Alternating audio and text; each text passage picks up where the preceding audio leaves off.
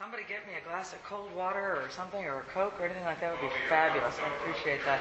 I've been running around like a maniac for the last couple days. Roanoke yesterday with the big Sarah Palin rally, and and then uh, up into the valley, and then over from uh, from the valley this afternoon over to you guys. So it's like, if it's Tuesday, it must be Christendom. well, okay. The simplest way for me to do this right now, because I don't know what everybody knows, I don't, don't know what everybody doesn't know, I want to know what people want to ask. Um, everybody, I guess, has some idea of who I am, but let me give you a quick idea that's more detailed informationally. Uh, Cyrus and I know each other because of my work at the National Right to Life Committee.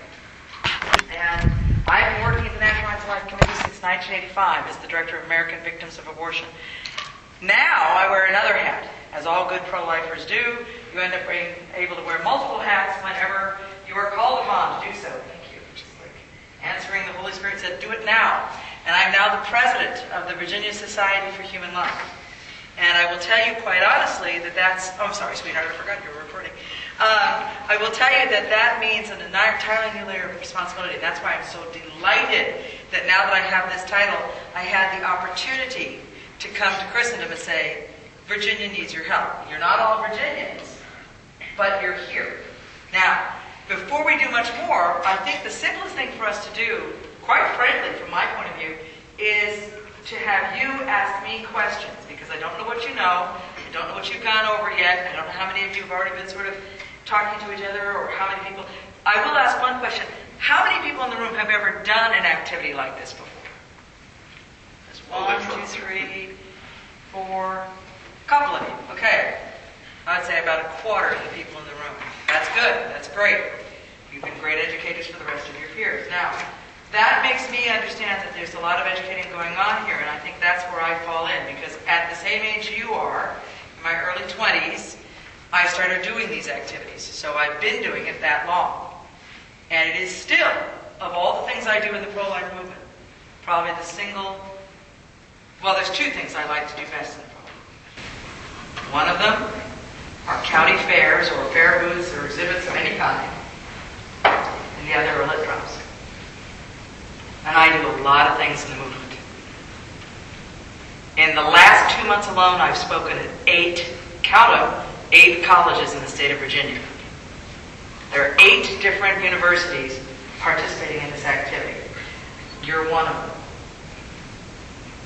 And I just coordinated last night, with any luck, we're going to have both Patrick Henry and Virginia Tech lined up, which will make a nice round figure of 10 Virginia colleges. And maybe we might even make it weird and a, baker, make a baker's dozen, because Regent is about to sign off. So everybody is involved in this. And I love it, because it's absolutely telling me that your generation is ready to take leadership roles. And I tell people all the time in the movement, it isn't necessary for us to look at your generation and say you're the next generation of pro-life leaders. You are the current leadership. Because barring one or two of you, everybody in this room is old enough to vote. That makes you an adult. That gives you different levels of responsibility. And as I said to the small group we had when I first came about a month ago, I asked this question. What is the single most powerful tool God gave you all as young Catholic Americans to use to recreate a culture of life in America? Don't anybody who was in that room that night ask this question. What is it? These are young Catholic Americans studying to be leaders in our culture. You know that our admonition from the last great pope and the new pope is to rebuild a culture of life. What's the single most powerful tool God's given you as young Catholic American leaders? Prayer. Say it again. Prayer. No.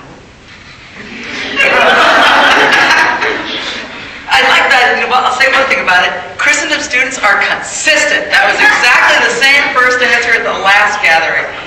It's a very important tool, but that prayer is available. That tool is available to every young Catholic Christian leader worldwide, is it not? So, what's the single most powerful tool you have as an American Catholic leader?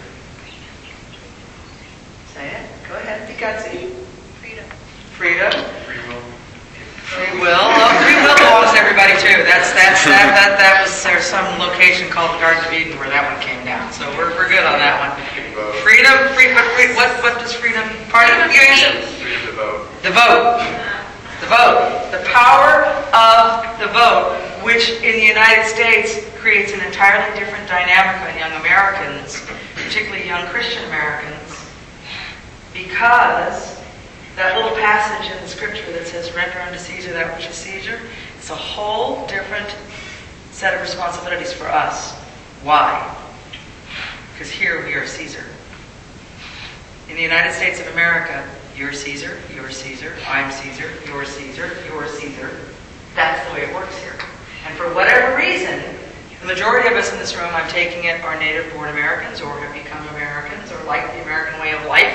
And the truth is that as an American, we have an entirely set, different set of standards and responsibilities.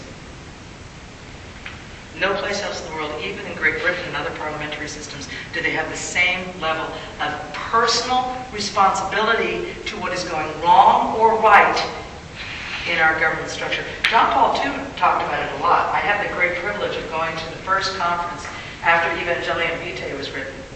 And in his general audience to those of us who were pro-life leaders and people working worldwide on pro-life issues, he actually articulated that. He made mention of the fact that the American system was unique in the kind of responsibility that it places on us. So that's why I'm thrilled you're all here and you want to do this job this weekend. Because this is how, this is the only place in the world where this kind of activity can take place. This is not done anywhere else on the planet in any other democracy of any kind. So this is unique in that context as well. So everything about what you're about to do is part and parcel of this unique place in time where God has put you. He decided that each one of you in this room would be created here and now as Americans. I find that, as a student of history, extremely exciting. I like the fact that I have been invited by God's design to help write history here for the next generation. I find it incredibly interesting as a Catholic that we have this different understanding of how history shapes and grows and evolves and develops and transforms every culture where we are planted. I like that. And that's why I'm thrilled you're here. And that's why I now want every one of you to ask me anything, to discuss anything that makes you nervous about this, or that you don't understand, or that you feel like you want to do more of. Go ahead, shoot. There is no wrong question.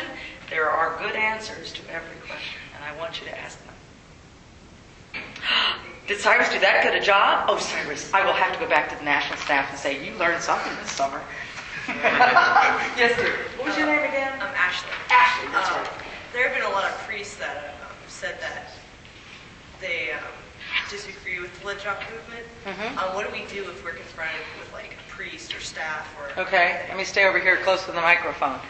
Um, the question is about what to do if a member of the clergy uh, is concerned about or raises an objection to doing this kind of activity. Well, two things are going on there. If Cyrus has done his job properly, you've all been taught, and you will learn more if you don't know this yet. When we do this activity, this is legal, and we do it peacefully, we do it non argumentatively, we do it politely. Which means if Father comes out of church and says, We don't want you to do this here, you are allowed to speak to him for a few minutes and say, Well, Father, this is a, a task that is allowed under the understanding that parking lots are quasi public property. You know that you're not allowed to tell people exactly who to vote for, who the pro life candidates are in this area, in this congressional district, or in this state. And so that's our job. Um, as laity, we can do that. And this is a legally protected freedom of speech thing. You can politely tell a Father that. And if Father says, Well, I understand, but we don't want you to do that here. The bishop has concerns, or we've already spoken about it from the pulpit. Say, Thank you, Father. Thank you for listening to me. I appreciate that you took the time. You go to your car, you drive away. It's never wrong to try to talk with and educate the clergy about areas there is ambivalence and confusion on, because quite frankly, there is confusion about this. This is a peculiar area of the law. The idea of quasi public parking lots comes from an entire body of legal cases some of which involve places like restaurants or shopping uh, shopping centers. Some involve places like um, you know more somewhat more private places like museums and churches and things of that nature. All of those cases come down on the idea that ind- individual places like those operate their parking lots. That is operate under the understanding that there is a general invitation to anyone from anywhere at any time to come onto the parking lot. There are no signs, I suppose there could be some signs in some churches that say only members of this church are allowed to park here. But as they do not do that, the law understands that what that means is these types of places, like a restaurant or a museum, has this understanding that everybody and anybody is invited to come to the parking lot. Ostensibly, to go into the building and do whatever you do there. Go see an art display, go to a dinner, go to a religious service. So that's the understanding under the law. Now, the church itself is totally different. The building of the church is considered solely the property of whichever ecclesiastical body it belongs to Presbyterian, Catholic, Baptist, whatever. The building or any buildings belong to the church. And nothing can take place in them that is election related as far as specific candidate endorsement. That's the dividing line. That's why you cannot set one foot even on the little pavement area that might be in front of the church or the steps of the church. You cannot go there because that is now part of the physical building of the church. And that's where the separation of church and state laws come in and the IRS laws come in. So that's the reality. But the priests who are concerned about this are concerned about it because this is a peculiar area of law. And it does take a lot of study to figure out. Men like uh, Jim Bopp, the General Counsel for National Right to Life, has been a part of some of these laws. He has looked at these cases, he has worked with the courts, he's actually taken some of these cases to court. And the end run conclusion of these court decisions is this general understanding of quasi public property. Does that make sense? But Father, when now the second part of that, and this is a lot of answer. The second part of that concern is some people are hearing that some pastors are saying you, as a member of the church, are not allowed to do this.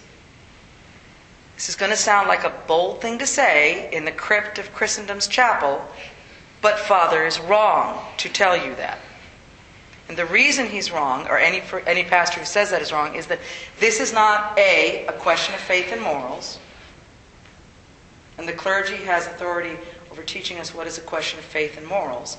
This is political activity about which they do not have authority, and which I said in the beginning, you, as young American citizens, have a different responsibility. So you legally have the right to do this. You have a moral responsibility to do it, I believe, and so does people like Bishop Chaput and others, because we are Caesar. His book, Render unto Caesar, is remarkably good on this subject.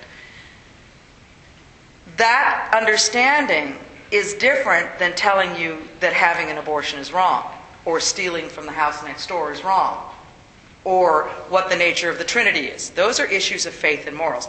That is where Father has the authority. Father does not have the authority to tell individuals in their churches, you may not participate in this. Now, my understanding in having talked to a few buddies of mine who are really solid clergy on these on pro-life issues and who really respect the church's teaching, they've said that what they think they've seen the letters, they've seen some of heard some of the comments. They think what's going on is a lot of clergy are quite nervous this year, and they're doing something that's quite simply, let's call it CYB, cover your backside. They're being a little extra careful about what the law might or might not do to churches in a year like this. The Bishop of Paterson is right now being called on the carpet by a quote watchdog group, they're pro abortion group. Bishop of Paterson just last week got called out by this watchdog group because his pastoral letter to the Diocese of Paterson, which was magnificent, by the way, he called out just down to the wire. It was perfect. It was absolutely brilliant understanding of the power of language, he comes this close to saying, You cannot vote for Barack Obama. This close. And then goes, let me step over here. And verbally, he's totally safe. I checked it with a couple of my lawyer buddies and I said, Oh man, he skirt that close? But he didn't want to leave anything to doubt in his diocese. He wanted his people to know clearly what we're facing in this election. And I say, yeah, baby, more power to the Bishop of Paterson. And he's one of several like that. But there are these weird watchdog groups that might try something like that. So I understand that a lot of clergy are like putting out bulletins, a lot of bishops are putting out letters, and they're anxious. They're anxious because they know stuff like that is going on. The truth that's interesting to me to note on these things is we've been doing this since 1975. Do you know that there has never been there has never been a valid effort lifted by any pro-abortion group that has successfully managed to damage the right of us to do this and the security of the tax exempt status of the church? Never happened. Believe me, if they had any legs to stand on, if they could actually pull this off, don't you think they would have done it by now? I know they would have, because that's how the pro abort side operates. And the courts would have sided with them if you could find legal standing. So I, I don't want to say it sounds disrespectful to the clergy. I just know that clergy aren't lawyers. And they are not also the laity. And the laity has different jobs to do. The laity has different freedom to do certain jobs. They cannot do what we can do, nor should they. So that's where we stand. Yes, sir. So what is your name, sir? Mark. Mark. Hi, Mark. Hi. Nice to meet you. Nice to meet you. Um, so unless there's like a sign in the church parking lot saying like church members only or something Right. like that, then you can't. Yeah, if, if there was a sign, and I mean, find me a church that says church members only come here. it's not how churches generally operate. You know, they want you to come and meet the Lord. You know, so it's, it's just it's kind of kind of sort of contrary to their purpose. But if there was such a sign that said, you know, members only, you must have a badge that says you're a member. You know, then you can park. But you do see that kind of thing. That does exist. There are places where like Freemason parking lots. Okay? Not that we're going to the Freemasons to a lit drop, but they would, they're the kind of private group that often has, you know, members only parking kind of things. It's not the case for churches. So that's what the courts have said. Groups like that have separated themselves. They are not open places for the public. Does that make sense? Who has, I saw another hand raised. Is there, oh, yes, dear, go ahead. What is your name? There. Claire? Mm-hmm. Nice to meet you, Claire. Me too. Um, I had a question though, but it was just about abortion in general. Anything. We can talk about other than other than the lit drop too. I'm totally cool with that because, you know, I don't know when I'll get back here again. I'll come back anytime Christendom wants me back. Please go right ahead. Okay. I was wondering, um, what what is it like the sixth week? I think that the baby's heart starts beating, or the fourth week, right? The baby's heart starts beating about 18 to 20 days, so Oh, just okay, so about like the third week. yeah, about about the end of the third week. Okay. Just over I two weeks. Wondering. can Ba- the how- brain waves start at six weeks. Oh, six okay. weeks. That, that's, That's when you can actually trace thinking brain waves. about. It's the earliest. Um, but then I'm thinking, how does the baby actually count as being human if it doesn't even have a beating heart? Baby counts as being human. Anybody want to answer that question, Christendom students? Why does the newly conceived human being count as human? Sir, what's your name? Daniel, Daniel, what is the answer? the baby is a soul. No. Because there are people who don't believe in souls. So how do you, under the law, constitute humanity? Yes, sir. What's your name? Uh, Peter Smith. Peter, nice to meet you. Well, I mean, what I'd say, uh, what I would say is that at uh, conception, when you have a unique human being, um, when you have 46 chromosomes, um, at that moment it's a unique human being, and it has all the um, all the, the capacities of life are developing. I mean, That's a way, of you're, you're on the money. You're, you're getting close there. You're, you're warm. so you're warm. We have basically it's, it's its own individual once it has 46 chromosomes, and it is it is um, at that moment in the process of developing into a full. Close, but you got cold. Mark? You say metabolizing? No. You Simpler. you did define Simpler, Mark. part, right? Much simpler. Peter is close. Simpler. You're human because at the moment of fertilization, you are genetically a new human being, completely separately distinct genetically from anybody else that has ever existed or ever will exist. You are genetically human, the chromosomal structure, etc. You are genetically someone new. For instance, if you were to conceive a little boy, that little boy would have absolutely no connection to your body. That would be a totally separate little male person. That's what makes him us human. It's because of our genetic structure. There's no point at which we have a different genetic structure. We're never carrots, we're never dogs, we're never horses. And it's dangerous, Peter, I'll put this to you why I was picking on you. You don't say things like, has the potential to develop, because that's pro-abortion language. That's their understanding. That's their rhetoric. They'll grant you. They'll say, well, this new fertilized human being, this new little little tiny one-celled person, if you want to grant personhood to this tiny one-celled being, has the potential. I grant you, they have the potential to become human, but they're not human enough. They're not developed enough to warrant protection under the law. So it is inaccurate to say anything other than from the moment of fertilization, we have a distinctly new genetic human being for whom every feature of their physical being is already in place. The fact that you have red hair and I do not. The fact that you and I are short. The fact that you guys are chromosomally challenged with that XY problem that you have.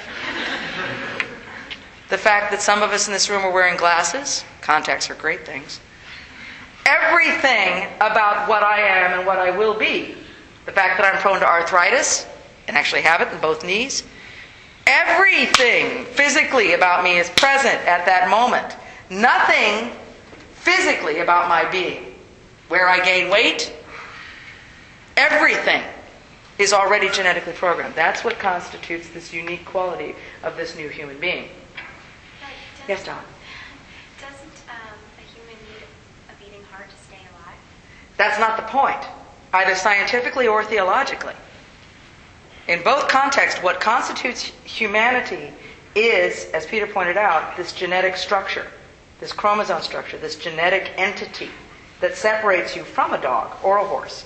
What you're talking about is viability. When does this human being become capable of living outside the womb? The church does not measure our value, nor should the law measure your value or worthiness of protection under the law based on your capacity to survive outside of the womb. Right. No, no, no. I, I don't mean that. I just Okay. mean like, how is it like human? How is it alive? Well, that's one of the marvelous miracles of God, actually. It, it, th- this tiny new one celled being is alive because what is taking place is the process of cell development, division, etc. And that which will become your heart is in the process of growing, forming, and beginning to function. That's why you begin to have a beating heart barely three weeks after conception. So, what keeps us alive? That is actually something science is looking at. Is it energy? There are people who talk about a reality that they're studying now. Is it actually, do women who conceive actually experience an electric burst? There are women who know the moment of conception. And there are scientists who are studying is there some charge literally being sent from the newly conceived human being to the woman's brain, which actually begins a lot of the hormonal changes, etc., that take place. So is it electricity? Perhaps. So there could be something keeping the baby alive before it has a heart, and then that once it has a heart. Once it has the, heart, the baby. Or No, we could we continue it. There's electricity coursing through your body right now. But is it Right now. But I'm alive. Did you know that? I mean, did, did, who, who knew that in this room? That there is we we we send off electrical charges. We there is electricity in our being, so it doesn't go away. It's just that different organs start doing their jobs in place of other parts of our body. I mean, your brain stem relinquishes more authority to the fully developed brain once the fully developed brain, because what's traced at six weeks is your brain stem, not the fully developed brain. But by the time the baby is born, please God, there is a healthy developed brain And that brain is now doing what the brain stem was doing earlier in the pregnancy. So it is true that different, at different times in your life, different organs provide different levels of activity, energy, support, etc. There's this young man had a stand, and then I'll go to you. sir. Yes. Um, moment the person is, you know, in that moment when he is, he's, he or she is a distinct human. Yeah. Um, is it not true that uh, they have a right to life, you know, just as every human does? And with these abortion people, you know, just killing them, they're just taking away that right, which that would be considered, you know, not pious. Well, it certainly would be considered not pious. It's against all standards of human rights. It's a very naughty thing to do.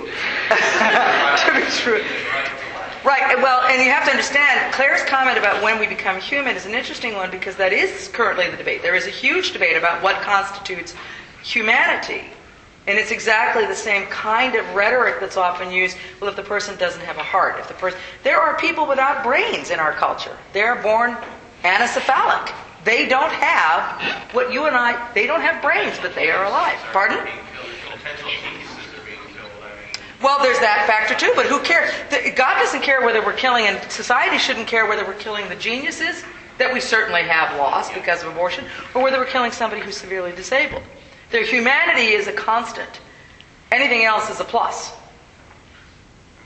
Anything else is a plus, and I agree, we both agree on that. But there's a danger zone if we start saying humanity. Most, do, do, I don't know if you know enough about. You may know this.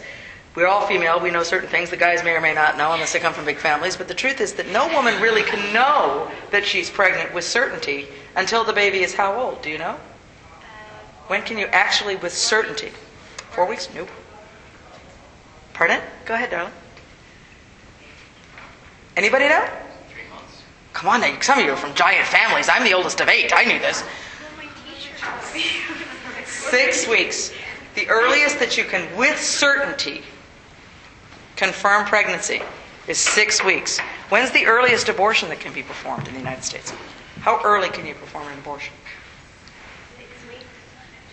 Six weeks. No abortion can be performed before six weeks because you cannot confirm pregnancy. Most of us, I mean, I, some of you know this, some of you don't. We didn't get into this tonight. We can do a whole lecture on this alone. I'm in the movement because I'm a stupid woman who paid someone to kill her child when I was just out of college, last year of school. I was probably at the first week of the fourth month of my pregnancy.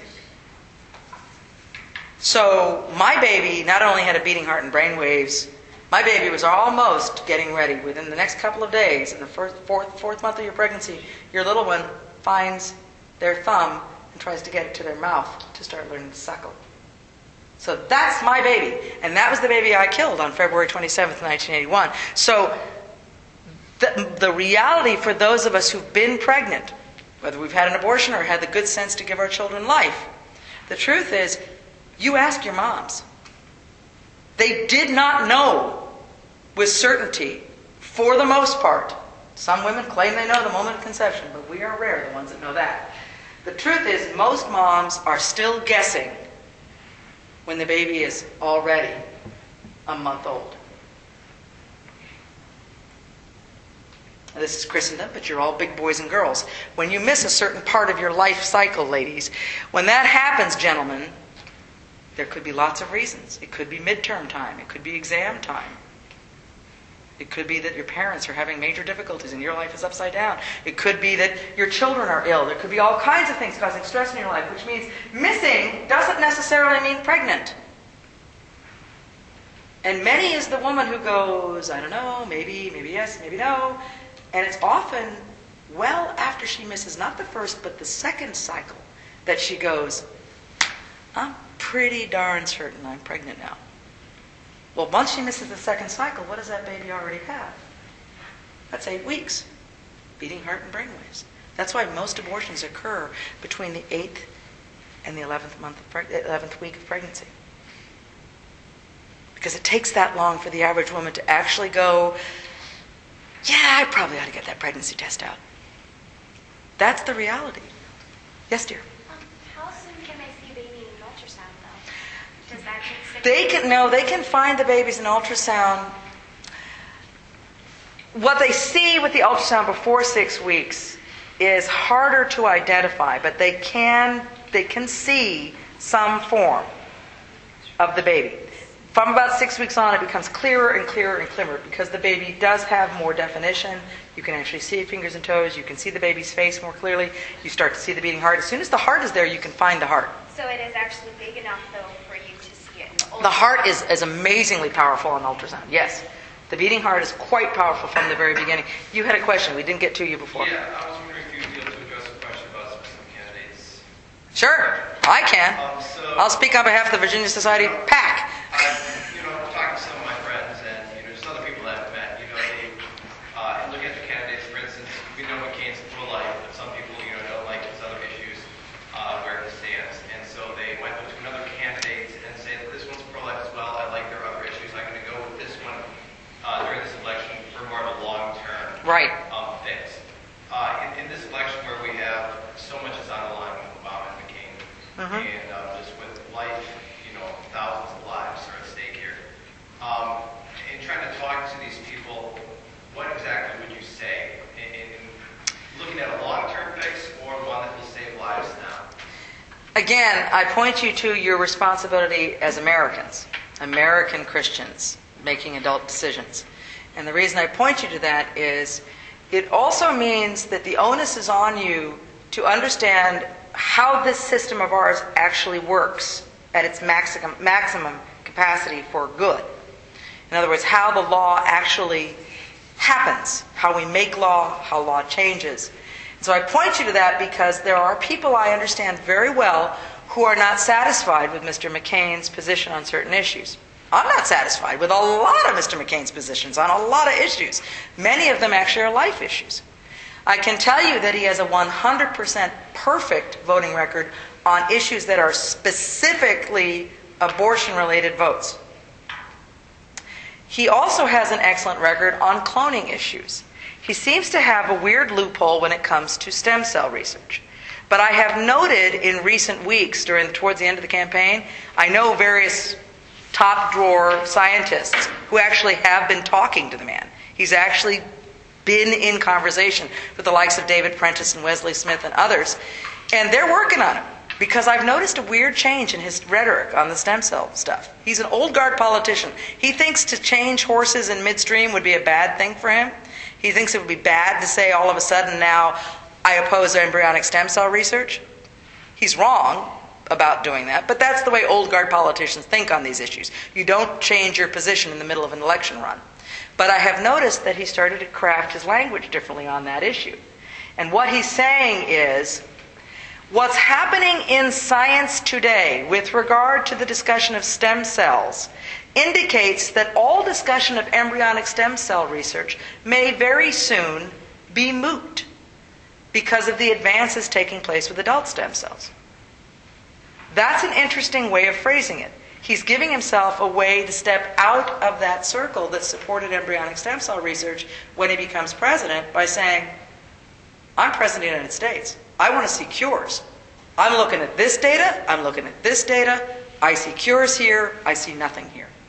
He's given himself a way out of having been so strongly postured on this side of the issue because he's open to learning what the new. So that's again proof of, of a kind of candidate I want to endorse. When you look at our system, you have to look at you have a man like Obama who is as radical as they come on the abortion issue. On all of the life issues, euthanasia, etc., his health care plans would ration elderly people's care and chronically ill people's care. It would be a nightmare for people living with disabilities and disease. So it wouldn't just be the babies who would be in jeopardy, it would be all of our lives. When you've got a guy like McCain who has this great record, who is showing that he is willing to at least be taught on other issues, for me, I go, okay, anybody else running hasn't got a snowball's chance. I could vote for Charlie Brown, or I could vote for Mickey Mouse because I'm not satisfied, because I want to make a statement. Or I could say, if I give John McCain and Sarah Palin my vote, I'm showing that I understand our process. And I understand that This man has a chance of winning. This man, if he wins, is reasonable on our issue and can be educated. So this man has a far greater chance of actually, should he be elected, doing something concretely to protect innocent human life versus the other man who we know will do nothing to protect innocent human life. And even if there are other candidates who tell me how wonderful they are and what they believe in is so close to what I believe in, but they never get into office, they never get a chance to do anything. Meanwhile, the individual who is committed to do everything he can to harm life gets four years to do what they want. So it's a question of understanding that right now we have power to put somebody into office, hopefully we have enough power, who could do something given the chance, versus one who will do nothing or do worse. So what we do by that is show that we, as concerned Americans, get we're involved in the political process. We comprehend how it works. We don't. We're, we're not saying we're satisfied with candidates that aren't perfect, but the longer we get involved, the more concretely we take part in what has to happen to get us where we want to go, the more we control who runs for office. If we opt out and say, this group isn't good enough, this party doesn't understand us, they don't reflect our views well enough, well, then the party goes, who cares about you then? You're not a part of the process. So that's what I saw when, I, when being an American means comprehending that this is our tool right now. This is what we have right now. If I use this tool well today, I have more power to use something else tomorrow. Cyrus, you wanted to say something? Yeah, very briefly on that. One of the things that I always say when I have somebody who wants to uh, vote third party um, is if a thousand people in Virginia take uh, say, you know what, I'm fed up with the Republicans or I'm fed up with John McCain or they're not good enough, I hope those same thousand people, Barack Obama wins Virginia, and because he wins Virginia, wins the presidency. I hope those thousand people all line up at that abortion clinic in Washington, D.C., and each of them takes a turn to hold the door open for all the women who are only having abortions because Barack Obama is president. I'm glad they're taking a stand, increases the abortions in Washington, D.C., increases the abortions in Fargo, North Dakota, and increases the abortions around the world, and increases U.S. tax dollar money You on bet. abortions. So to hold open the door. and See what they say. Yeah. Yeah. Yeah, very good, Ricky. And we could lose, we could lose this in Virginia by that much. I mean, a priest friend of mine over in Northern Virginia, he's given a couple of homilies during the last month, and he has a huge parish. He's one of the priests in one of the big, giant parishes over there. And he says, "Do you realize that the last, in the last state elections, our attorney general won by 500 votes? That's two masses on a Sunday at this church." So if every person in that church had actually voted, he would have won handily by another five. So the point he's making is a lot of Catholics, a lot of people go, well, it's not important if I vote. But he only won by 500 votes. That's only two masses at a church that has eight masses on a Sunday. So it's, it's a question of recognizing what your responsibility is and what we have to do, what we can do now. Yes, dear. Sorry, I really fast um, question. Are you sure there's any fast questions about The, the latest a woman in America, the latest a woman can have an abortion. Nine months.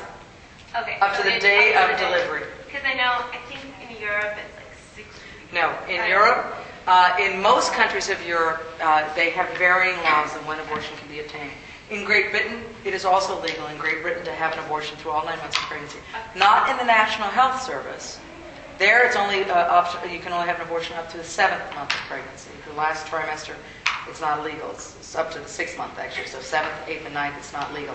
But in the private sector, don't forget that Britain has a private sector for medical care.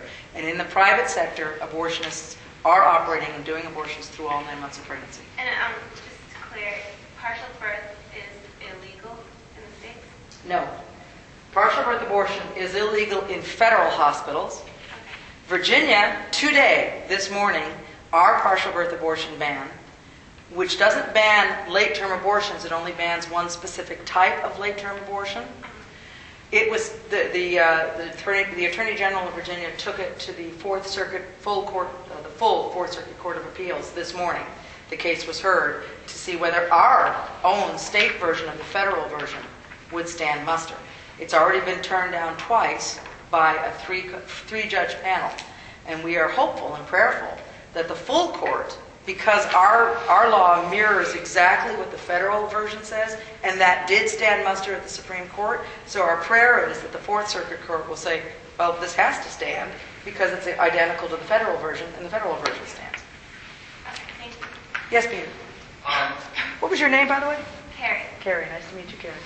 Uh, building upon what, what Cyrus was saying about how a number of these states, these elections are going to be very, very close. Um, uh, especially Virginia, which Bush carried twice, Right. um, and which now looks like Obama, it's, it's in play for Obama. Mhm. What are going, can you tell me, what are going to be the consequences of a Barack Obama presidency? Especially when it looks like there are going to be supermajorities Yeah. in both houses of Congress, meaning that pro-life Republicans will not have filibuster power in either of them. What's, what's on the agenda for a Barack Obama presidency? How will America change in four years? Well, let me say one thing quickly. Pro-lifers are not Republican or Democrat, we're Yes. pro-lifers. So we do, thank God, we have a couple of pro-life Democrats in Congress, not in the Senate, but in Congress. So let's pray for our pro-life Democrats because they get a lot of beating up all the time. But you are right that there is a very strong chance that we will lose the pro-life majority in both houses. That's the significant reality, and we could lose the White House. What that means in the shortfall is with, with very short delay, the Freedom of Choice Act will be introduced. If they actually control both houses, the pro-aborts that is, they will introduce the Freedom of Choice Act. Everybody in here know what that is? Raise your hand, you know?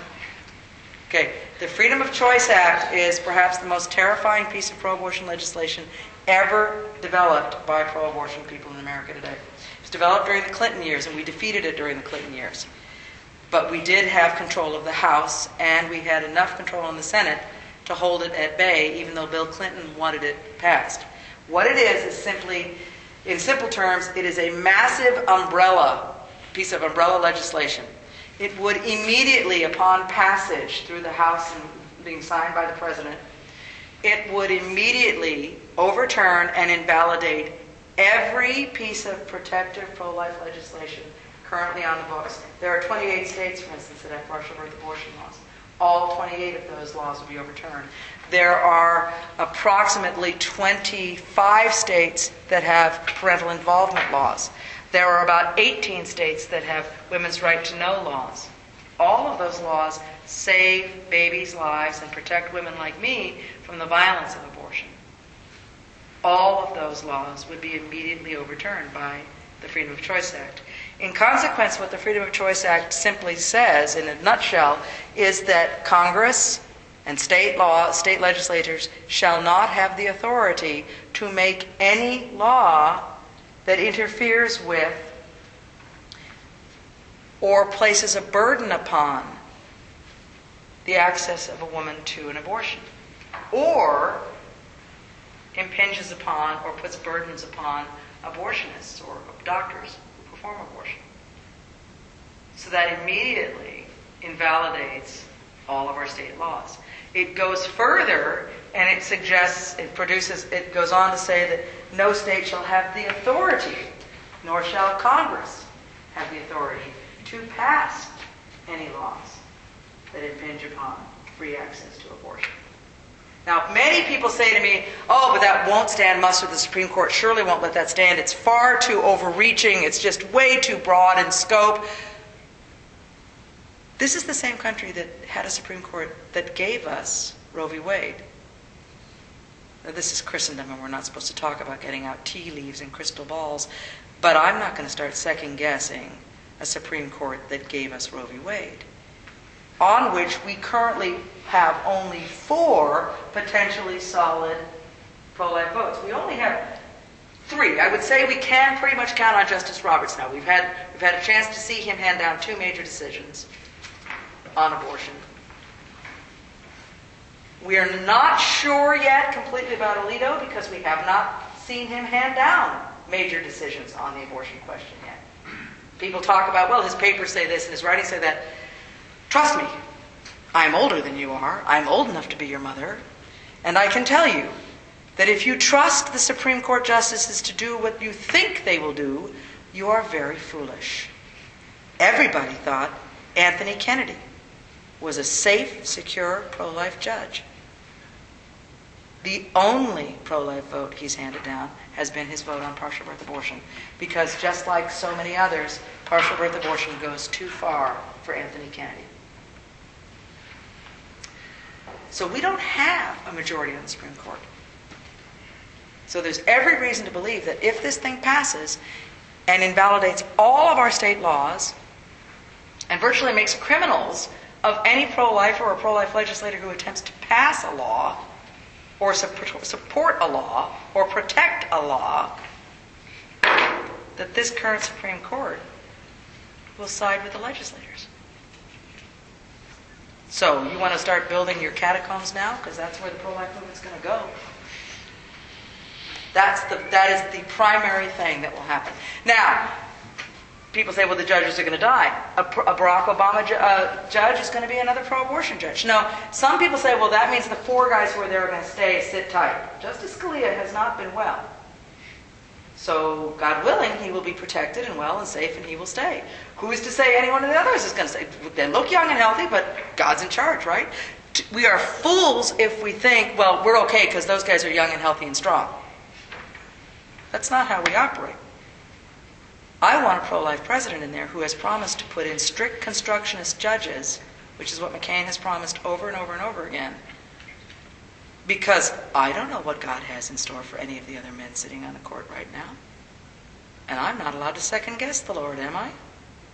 But I have got the opportunity to put a pro life president in. And that's why what you're doing next week is so vital. Because Virginia is still in play, people. Obama was in Harrisonburg today. Biden was in Roanoke last week. They haven't given up on Virginia, nor on some of your other states where some of you guys come from. We are still in play. Anything could happen on Tuesday. Cyrus? Um, it's getting pretty late. so- I know it is getting late. I can stay and chat with anybody who No, wants to chat. Yeah. Anybody wants to go. Real, anything, what exactly do you want from us? Not everybody here is in any way committed to joining us and have a list of names, and hopefully at the end. No, everybody here is committed. You are all going to do this. Because I know where you live now and I will come and find you all. Everybody will do this. We need you. We need you. You are young, you are strong, it is fun, it is exciting to do this.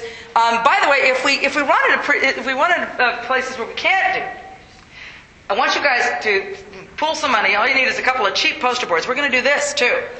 Where you can't, where you can't get on the lots because they are nervous or they really ask you to go, there's sidewalks at church entrances and exits. And you own those because you pay taxes or somebody in your family paid taxes for those sidewalks. And so we've done this in other states. We're going to hang poster boards around our necks and it's going to say pro-life information. Some of us are going to be bold and we're going to say 50 million children will die, babies will die if Barack Obama is elected. Vote pro-life, vote McCain, Palin. That way they'll still get the message. And we're going to hand out to anybody who stops and rolls down their window this same little cardboard thing that says vote McCain Palin. And they did this a couple years ago in Arkansas when they were unable to get on a lot of church lots. Every piece of literature was taken. They didn't have any left over. That's kind of unheard of. There's always like some place where you couldn't get. Somebody always says, "I've still got a box of these things in my car. What am I supposed to do?" with it?" I don't know. They make great fire starter. Put them in the fireplace for Christmas. I don't know. But we don't want that to happen if we can. And you have the right to stand on a sidewalk and just politely, with your sweet, beautiful 20 year old smiles, nobody's going to say no to you. Oh, look at that pretty young thing. Here, yes, I'll roll down my window, George. I'll get it, Harriet. And they'll roll down the window and they'll take it from you. So we're asking you guys to get a couple of packages of poster board, make a couple of signs, get some yarn, get ready to hang it around your necks, have it in the car, whip it out, and do it. And I need you to understand how critical you are because, in point of fact, there are sections of the state. I'd like to say that the Virginia Society for Human Life, because it's the oldest state organization, has this great, whopping, huge, chapter wide, statewide organization of lots of adults who are completely committed. It's the oldest pro-life organization in America. You know what that means? The house is old. It needs the paint repaired. It needs the steps fixed. It needs a lot of work. I inherited the mantle of president only to discover that there were huge sections of the state where I virtually have no chapters at all, which is why I've enlisted the help of as many universities as I could get my hands on this fall. You're going where we don't have others, but where we know people are committed to this issue. And we know that what you do, when you do these lit drops, it can bring out as much as 1% to 3% of the pro-life vote. There are people, just like we were talking about moments ago with that other gentleman, who are, there are lots of people sitting in pews in churches, not just Catholic churches, other churches throughout the state kind of going, well, I was a Ron Paul person, or I like, you know, Reverend Huckabee. I don't want this guy because he's not my man. Well, then, do you like Barack Obama? Because he'll be your president. We need to remind people, and these pieces are one last moment to say, remember the babies. You might have liked Governor Huckabee a whole bunch. He's a real kind of cool kind of dude. He has a great little bass guitar he plays. But remember the babies. And that's why we do the lip. Yes, sir. I heard this phrase just last night. Um, I'm tired of voting defensively, trying to keep somebody out. And I want to, and, and sometime we have to just vote for the best person and for a real change or something. Or something. I don't know what they said. And, and I don't. And They were I- leading Barack. No, no, no, no, no, no. I'm tired of voting to keep Barack. Yeah, that, I'm tired of voting to, to keep Kerry and so so out. I want to vote to put someone good in, and not vote for sort of like my second choice. Okay, then vote for Sarah Palin. Just vote for put Sarah Palin in. Hey, you know, I'll tell you. Look, look, just go right over to John McCain. and, Okay, then let's vote for you know. I mean, you know, we, you go. Okay, then then just, just hold your nose and vote for John McCain, and then go. I'm voting for Sarah Palin. You know, you know, because we're talking 2012 here, people. I mean, that woman ain't going anywhere. She's going to be back. She's back. I mean, it's going to be entertaining. I don't know what's going to happen in 2012, but I guarantee you, barring God's plan taking her someplace else, she will be a front runner.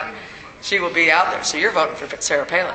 Now, what you do, does, does everybody understand how this works? We put you out in teams. We send you out, um, Cyrus and our, our statewide coordinators, Tracy Carter and Holly Smith. We coordinate the states. I think, are you guys going to be sticking mostly to the, the 10th district? Is that the plan? If we get as Okay, the more of you we get, and there's still time for more of you to sign up. There's still, I frankly, you know, this is the thing. I'm a little Catholic girl who got lost, found her way back to the church, and I want the entire student body of Christendom committed to this. I don't think I'm going to get you all because I know there's a powder puff football game, but I want all of you. It was Yes. See, the Holy Spirit is on our side, guys. The Holy Spirit is on our side. I want as many Christendom kids as possible. And I'm stealing you all for Virginia. Nobody else can have you, even if you're not Virginians. But I want you because I, frankly, right now, I'm doing it by myself in Prince William County with three young ladies from Mary Washington.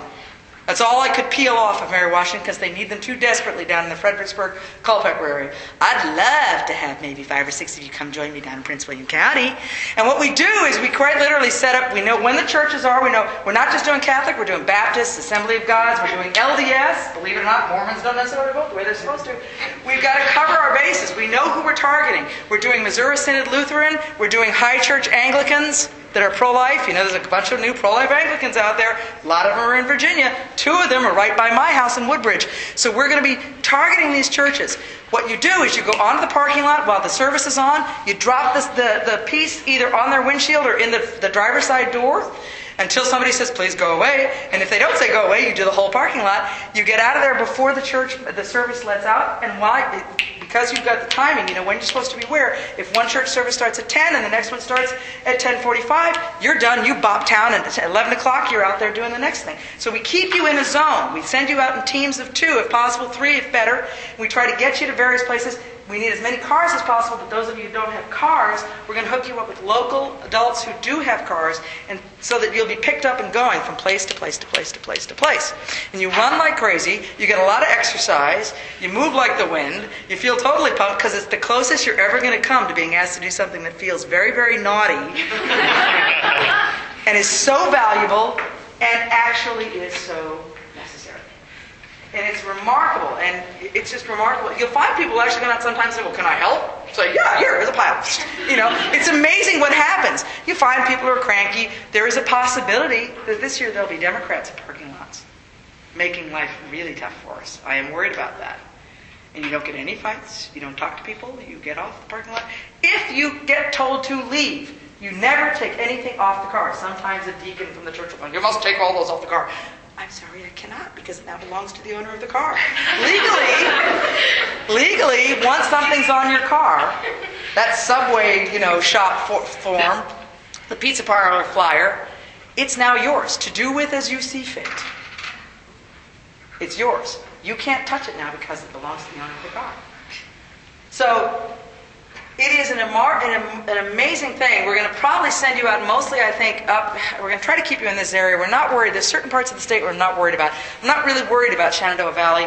They're going to be okay. That's a solid red area of the state. We are worried about just north of you guys and in this area too. Frank Wolf's district, Winchester, Loudoun, up this neck of the woods. We need to disperse Christendom up and around into that area. Um, I don't know how many, it really depends on how many of you say yes.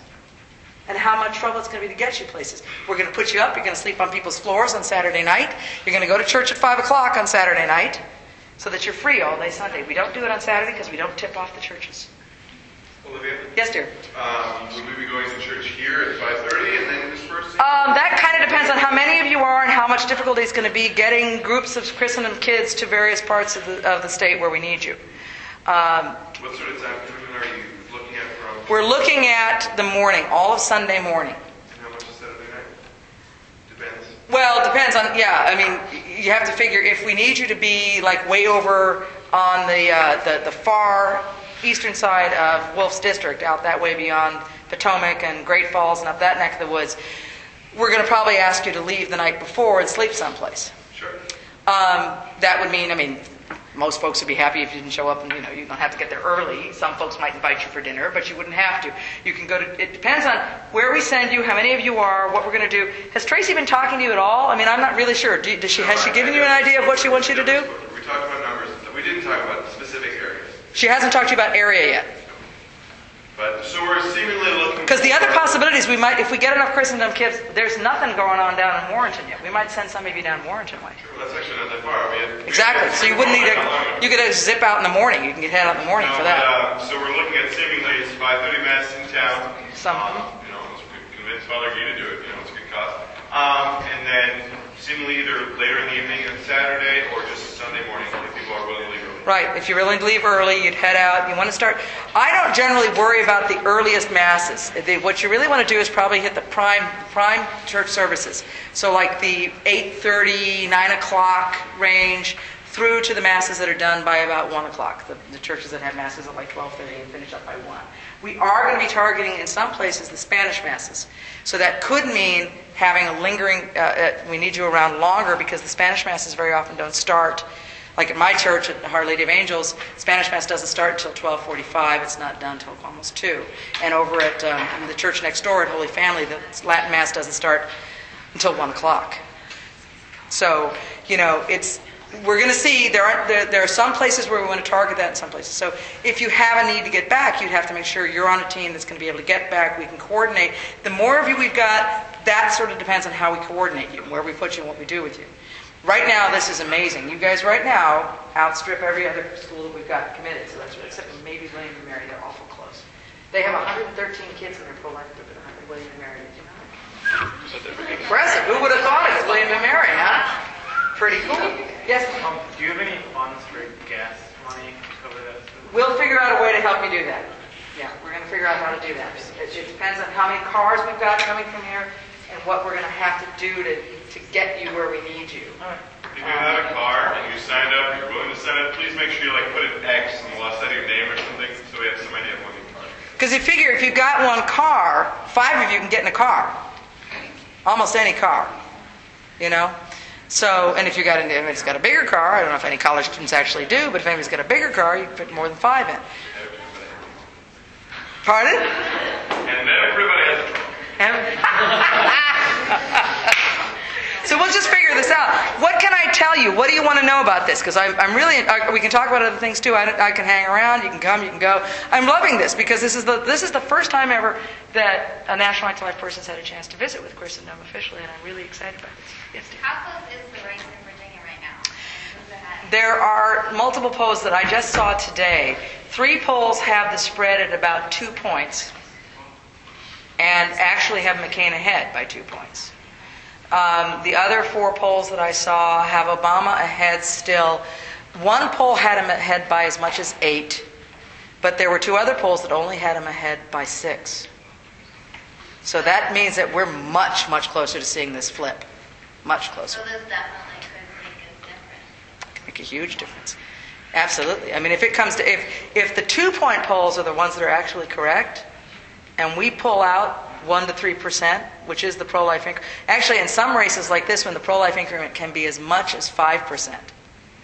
So if the pro life vote is thoroughly motivated this year, it could push as much as three to five. But we know that the lit drop itself pushes as much as one to three just the lit drop because we've polled for years on what people remember, what they saw, what influenced them, and we know that these lit drop pieces influence voters, pro-life voters. Yes, Peter. Um, what kind of influence do we know that third party is going to have on Virginia this year, especially among?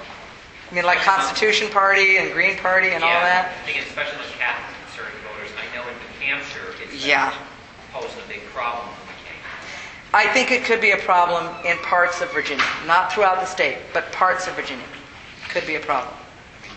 Uh, I think that, in fact, frankly, um, there are people in the western part of the state still talking about writing in Ron Paul. I I don't know where they're coming from with that, but they're talking about writing in Ron Paul. But I don't think it's going to be a massive. I think that most Virginians who understand politics understand that it's down to deal with the situation that's either Barack or McCain, or put your hand up for Barack, because that's what you're really talking about. I do think that traditionally in Virginia, you only see maybe a, a 2% in certain parts of the state, and that includes Green Party, Constitution Party, all the various and sundry libertarians, all of it. It never seems to be much more than 2%, so I don't think it's going to be much more than that this year. I think Virginia's savvy enough to know where they, where they have to work it. But maybe we should just break it up and let it go. And anybody who wants to stick around, I'll stay. If you want to, listen, listen. Let me tell you this too, guys. I am on Facebook. Everybody can friend me. It's Olivia Gans. Okay. You are welcome. To, really happy to meet you. And you're welcome to stay in touch. My email is easy too. It's nrlcgirl at